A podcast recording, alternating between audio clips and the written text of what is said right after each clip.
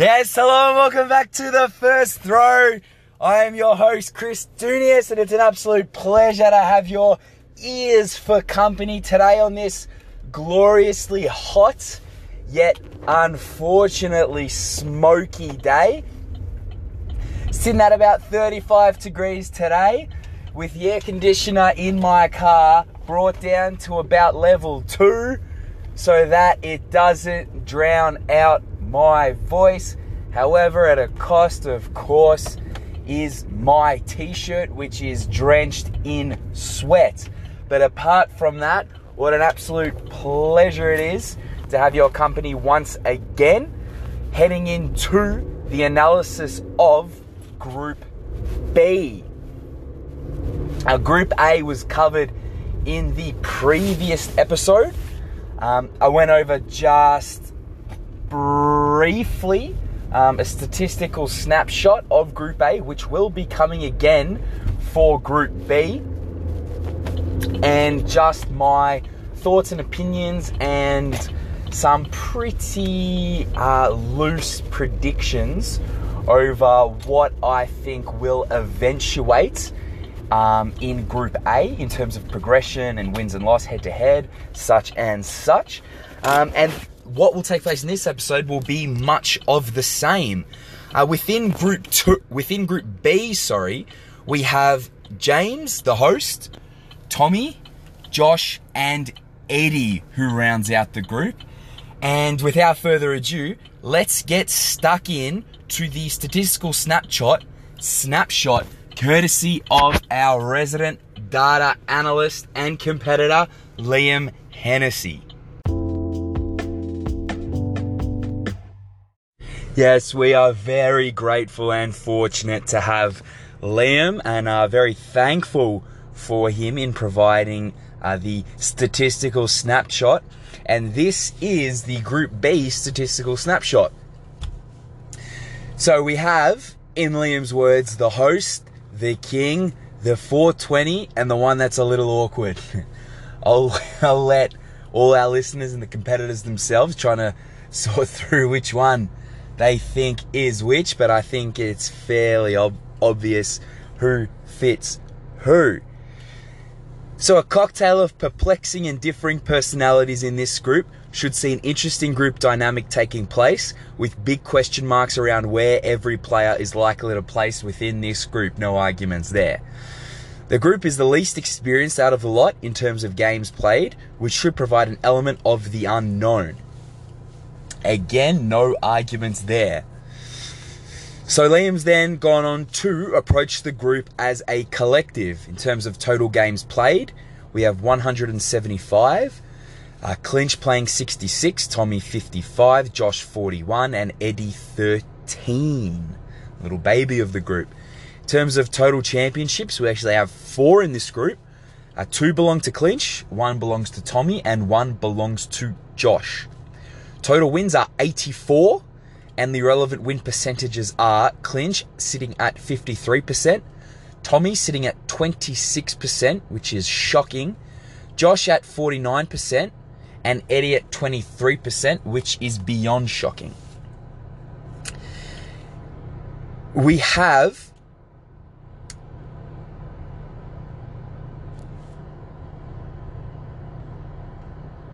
my apologies. We have a mistake here. Um, Tommy is actually at 47% win percentage, so apologies to Tommy for that. 26, I believe, should be the number of wins that he has. The total beers consumed by this group are 350, which equates to 15 slabs. And some head to heads to look out for. There's actually not many. Clinch and Tommy have played each other only twice, uh, registering one win each, and all players have hardly played each other. So we are stepping into a black hole in terms of data driven insights for head to heads. So that's the statistical snapshot uh, thanks to Liam. And now let's look ahead to the analysis of Group B. Yeah, so as Liam mentioned, um, an interesting dynamic at play here in Group B, namely because and this is um, actually a little bit foreign to uh, beer pong and the championship, is that there isn't a lot of derby matches. There aren't a lot of derby matches that are going to come out of this uh, group. In fact, there are none um, prima facie that really spring to mind that are going to cause a bit of tension um, and a bit of uh, spectator acclaim, if you may. So this is a little bit um, a, li- a, little bit of foreign territory here for for beer pongers. all these these four participants um, seem to get on fairly well. Although what we love about the championship is that um, if you're down six four, if you're down five four, sorry, and you really need need a win to get through the next stage, uh, some of the deep seated and uh, repressed feelings that some of the competitors competitors might have for each other, they they sometimes uh, they sometimes rear their ugly head at times. And you know, if someone's if someone's on the way to a, a nudie uh, six six and zero oh game, well, who knows what's going to be said either way, and whether maybe this group will be indicative of any future relations between the participants in um, any coming beer pong uh, championships. So that's always something to look at, and it only takes one game to really start and really fuel a rivalry, as evidenced um, in tournament 18 by the matchup between Alex and Jerome, which is now possibly one of the more heated and one of the biggest rivalries of the entire championship. Uh, yet to be tested in terms of a repeat, but I think everyone's fairly certain that it will pass that test with flying colours, and we surely all hope so as well. But one one encounter before I uh, start going uh, through the the participants one by one with my um, brief thoughts is the matchup between Josh uh, Burland and Clinch, which should make for interesting viewing not because of their beer pong playing history together, but because of their social and personal history together. They've known each other for quite a long time. Obviously, went to school with each other, like the majority of the participants um, did also. But they lived within close proximity of each other for a long time. And um, as somebody cuts me off from turning right, the absolute donkey, I shall uh, compose myself and finish what I was saying. Um, their personal history together, they, they grew up in the same area, the same neighborhood. They used to catch the same mode of transport to school together before uh, Josh outgrew uh, James in certain aspects in relation to uh, the social hierarchy and uh, uh, when he fell in with the jocks uh, quite a bit, as has been put to me. I mean, this is just secondhand knowledge I am putting forward. But Josh holds great memories of Clinch's home. He's, some of his best memories growing up have been there. Um, great recent history there with the beer pong tournaments as well. So he'll the venue itself will hold no fear for Josh as it does quite a few people for the sole fact as we don't know a lot of what goes on um, behind those doors. But that'll be a, a clash that'll be interesting to see and one that will actually have a bit of banter about it and a bit of a bit of niggle you would expect um, at times. Maybe not uh, the vitriol to the ex- maybe not vitriol to the extent that was seen between uh, Jerome and Alex, but nonetheless, uh, hopefully, a bit of byplay between the two that will make for some pretty interesting viewing uh, for the fellow competitors and the spectators as well. Um, but in terms of, of, of, sheer quality, that that is actually quite uh, a great game to look out for because you have three championships between them. Plus, Josh went on a fairly good run uh, last tournament, making the uh, semi finals which was a fantastic achievement by him. And so, Clinch has something to prove. There, there's no doubt. I mean, he won. He's won two of the last three tournaments. So you might be sitting here uh, thinking, well, what does he have to prove? He's already won two tournaments. But as I covered in uh, one of the the previous episode recordings, there were a lot of claims of a weakened tournament um, a couple of tournaments ago, and he backed that up with a fairly strong showing in the uh, tournament. But again, that was missing a few players. So it'll be very compelling viewing to see which James Clinch shows up. Was it was it the James Clinch that needed to make a statement? The one that indeed made a statement and won two beer pongs on the trot? Or is it the James before that who was on a bit of a slide? Sliding into a bit of obscurity. Now, he rescued himself from that clearly with some outstanding performances, but we hope that it isn't the the classic case of a champion where they've they've tasted success, they feel that they've done it, and they feel well, well, what le- what else is there left for me to achieve? I mean, I've done it, I've, I've won it.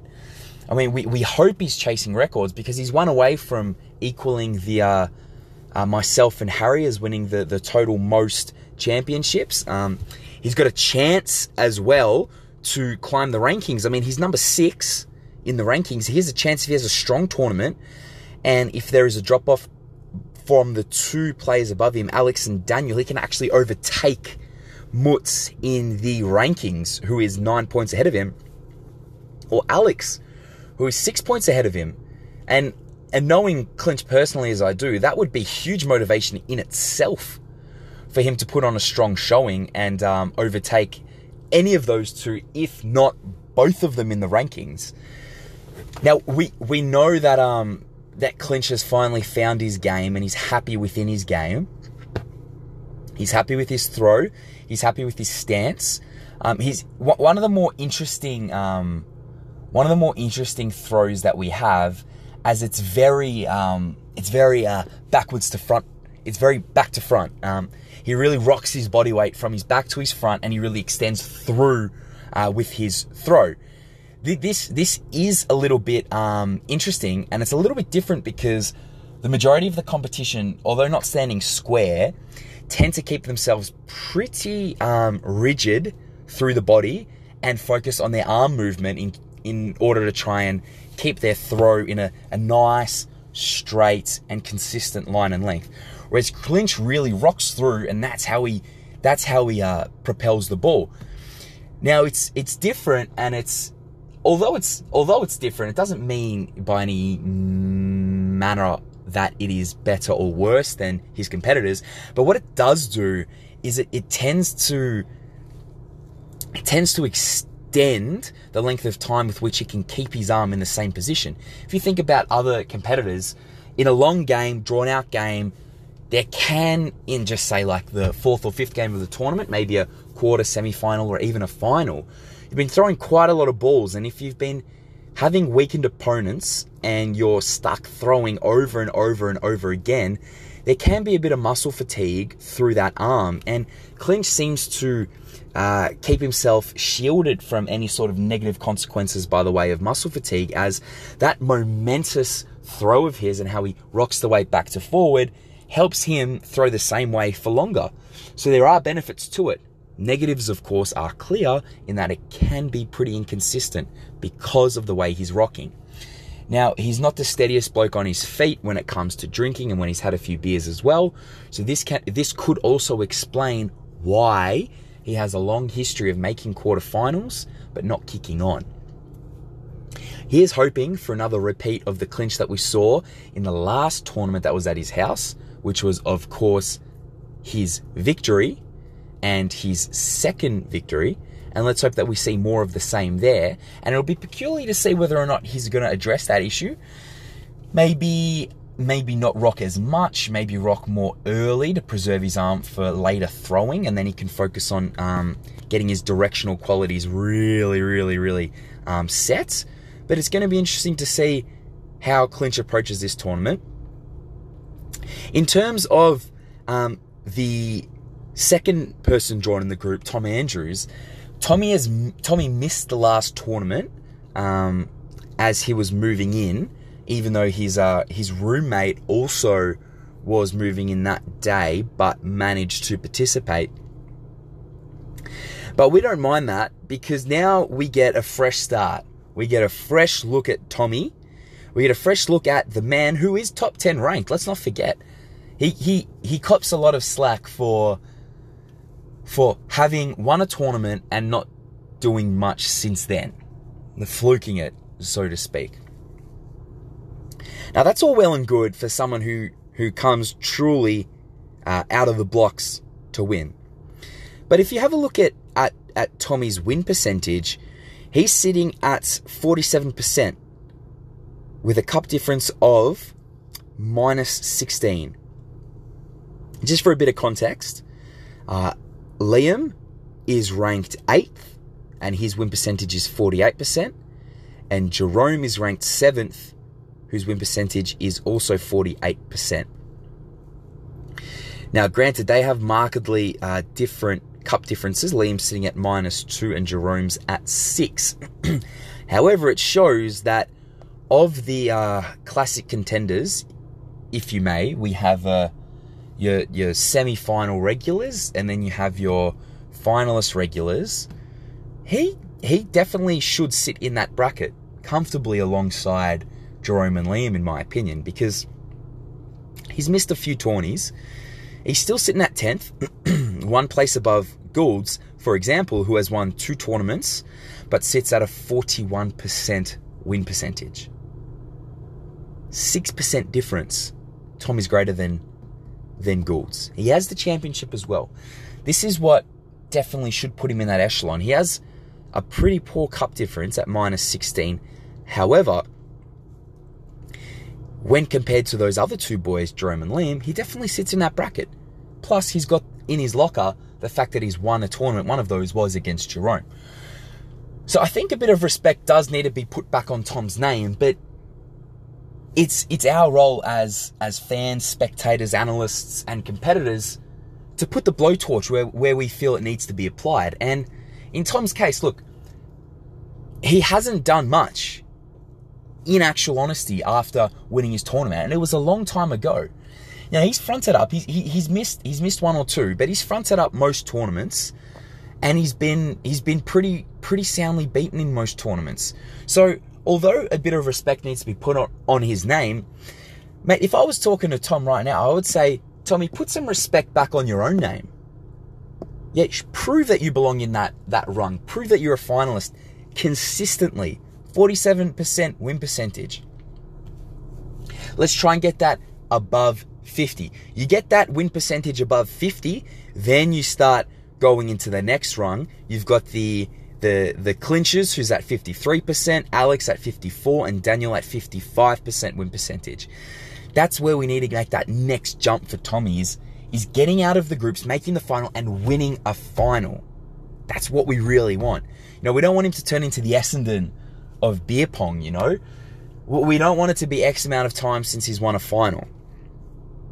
You know, he can't cope with those memes. Yeah, don't write him about him. He can't cope with them.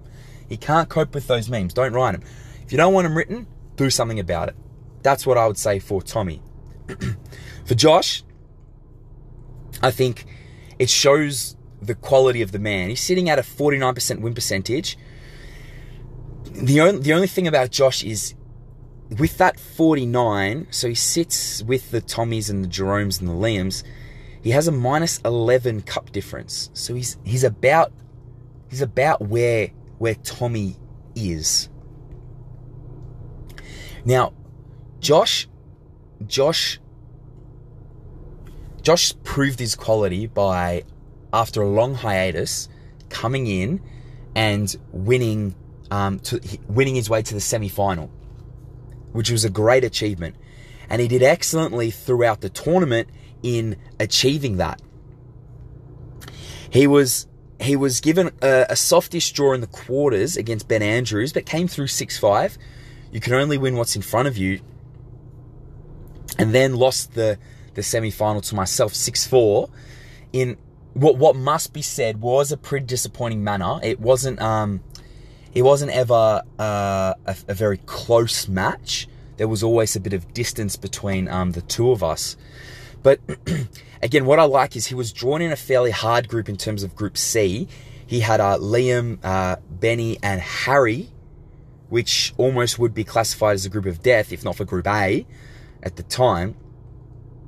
And he got out of that with a plus five difference and two to one winning um, ratio. So it's great. He's he's got a bit of form behind him, and I'm picking Josh to kick on.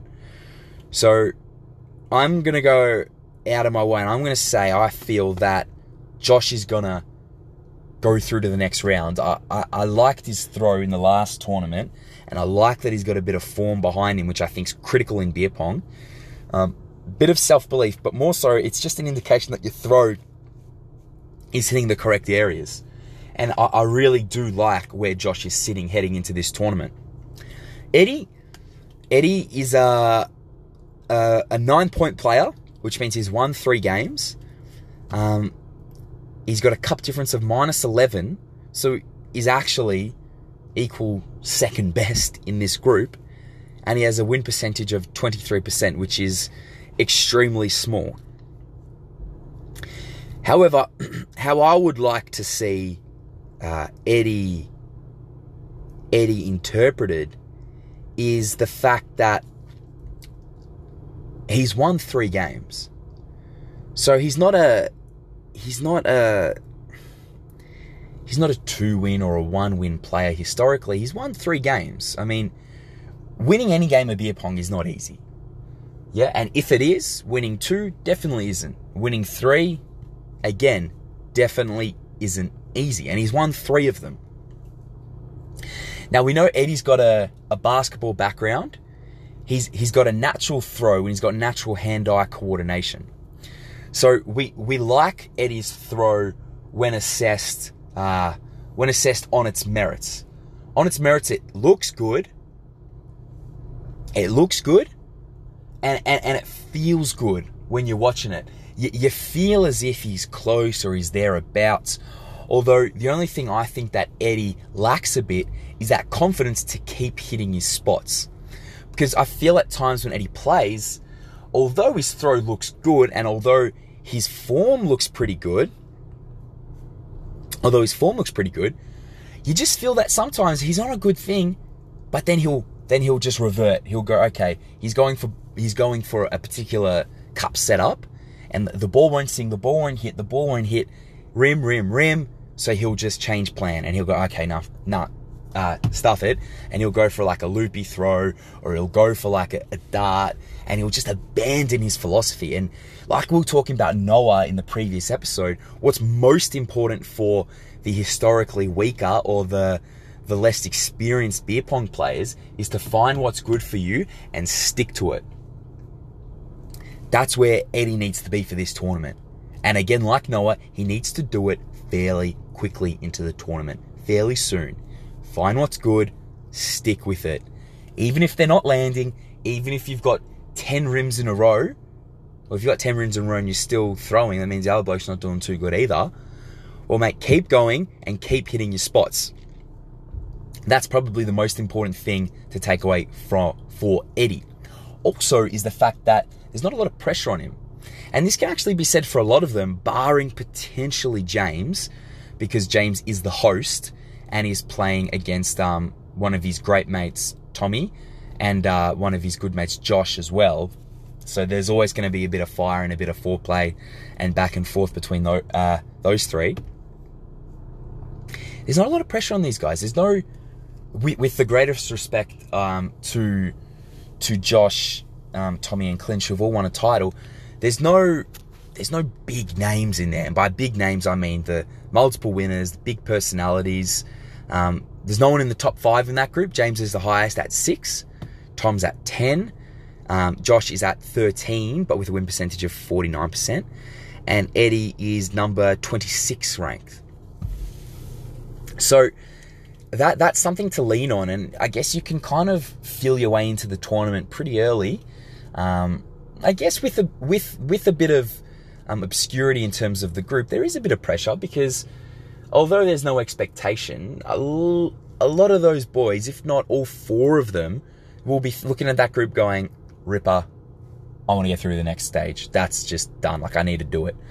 So they there may be some self expectations placed on themselves, um, and how they deal with that and how that they address that will ultimately determine how far they go. But I mean, from a from an analyst point of view, you would just have to to not read too far into that group. The only the only uh, depth of reading into that group would be okay.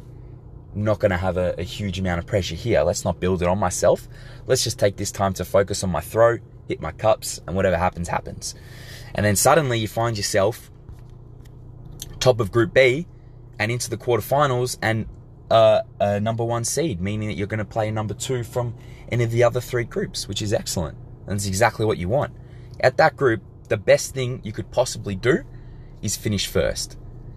Don't want to be finishing second because you haven't had um, elite competition in the group stage and you're going to be under pressure instantly in the quarterfinals playing a number one uh, seeded group um, Exeter. So that's it for the uh, Group B um, analysis. In terms of a, a soft prediction, um, unfortunately, I'm going to go for Eddie um, being bottom of the group. I think he's going to struggle to get. I think he's going to struggle to get wins against uh, Josh and Tom. Tom, because of his quickness of throw, um, if if Tommy's in the Tommy that has unfortunately played him in recent tournaments, where he's not hitting anywhere close to his his shots, then his whole darting persona just is irrelevant at the end of the day because the whole point of darting is you're close to your spot, close to your spot, close to your spot, hit it, as we covered in the, the previous episode. And if you're not building pressure with a dart, then you're actually relieving pressure because if you're missing wide, wide, wide, wide, the other person feels more comfortable. You know, their hands not going to cup, their hands aren't ready to take the ball out of the cup. You know, they, they know that they're going to get another shot fairly quick. They can take their time. You've missed. Okay, good. I'll take my time. I'll, I'll hit my spot. Oh, you've missed. Okay, I'll take my time. So darting only really builds pressure as it's supposed to when you're hitting your shots. If you're not hitting your shots, you're not building pressure. And the whole point of the dart is actually counterintuitive. Tommy's not hitting his shots, Eddie will beat him. I'm I'm pretty clear on that, and I don't think Tommy will make it out of that group. If Tommy's hitting his spots, then I think he's a good chance of beating Josh and Eddie. Um, Josh is a fairly quick player as well, um, quicker than James is. James is a, a, a, a, pretty slow player, even though he's not very loopy. He's a pretty slow player in terms of uh, throw for throw. Um, so I think that Tom might struggle against James. Then again, if Tom's hitting his straps, he's as good a chance to get out of the group as any.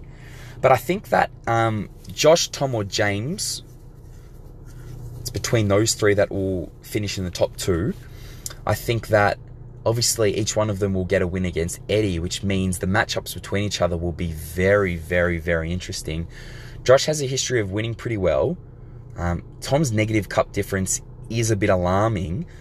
So, unless he is in form, I think he might finish third on cup difference.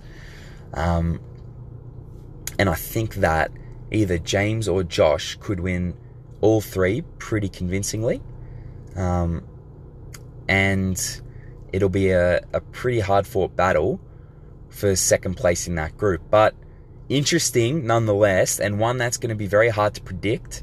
And if Eddie gets his first win on the board early, then look out because everything will get thrown on its head. Even if Eddie wins one game in that group, everything will get thrown on its head. So, very interesting. That's why we love beer pong because pretty much every group is interesting, um, including the next group, which is Group C. Um, the next episode to be published um, will be covering Group C. Group C is, of course, my own group. Um, and I think we're going to have a, a caller or two calling in, which will be interesting, but we'll cover that. And with most groups um, that I'm involved in, I will keep analysis of myself to the bare minimum, um, just out of respect to um, being an impartial analyst. Um, I wear a couple of hats, one as competitor, one as impartial analyst. And thank you very much for your time in tuning in. I hope it was worth your while. And we'll be back tomorrow with episode four, which will be the Group C preview featuring myself, which is going to be an absolute belter and must listen to podcasting. Until then, enjoy your afternoon, enjoy your evening, and as always, I'll see you on the courts.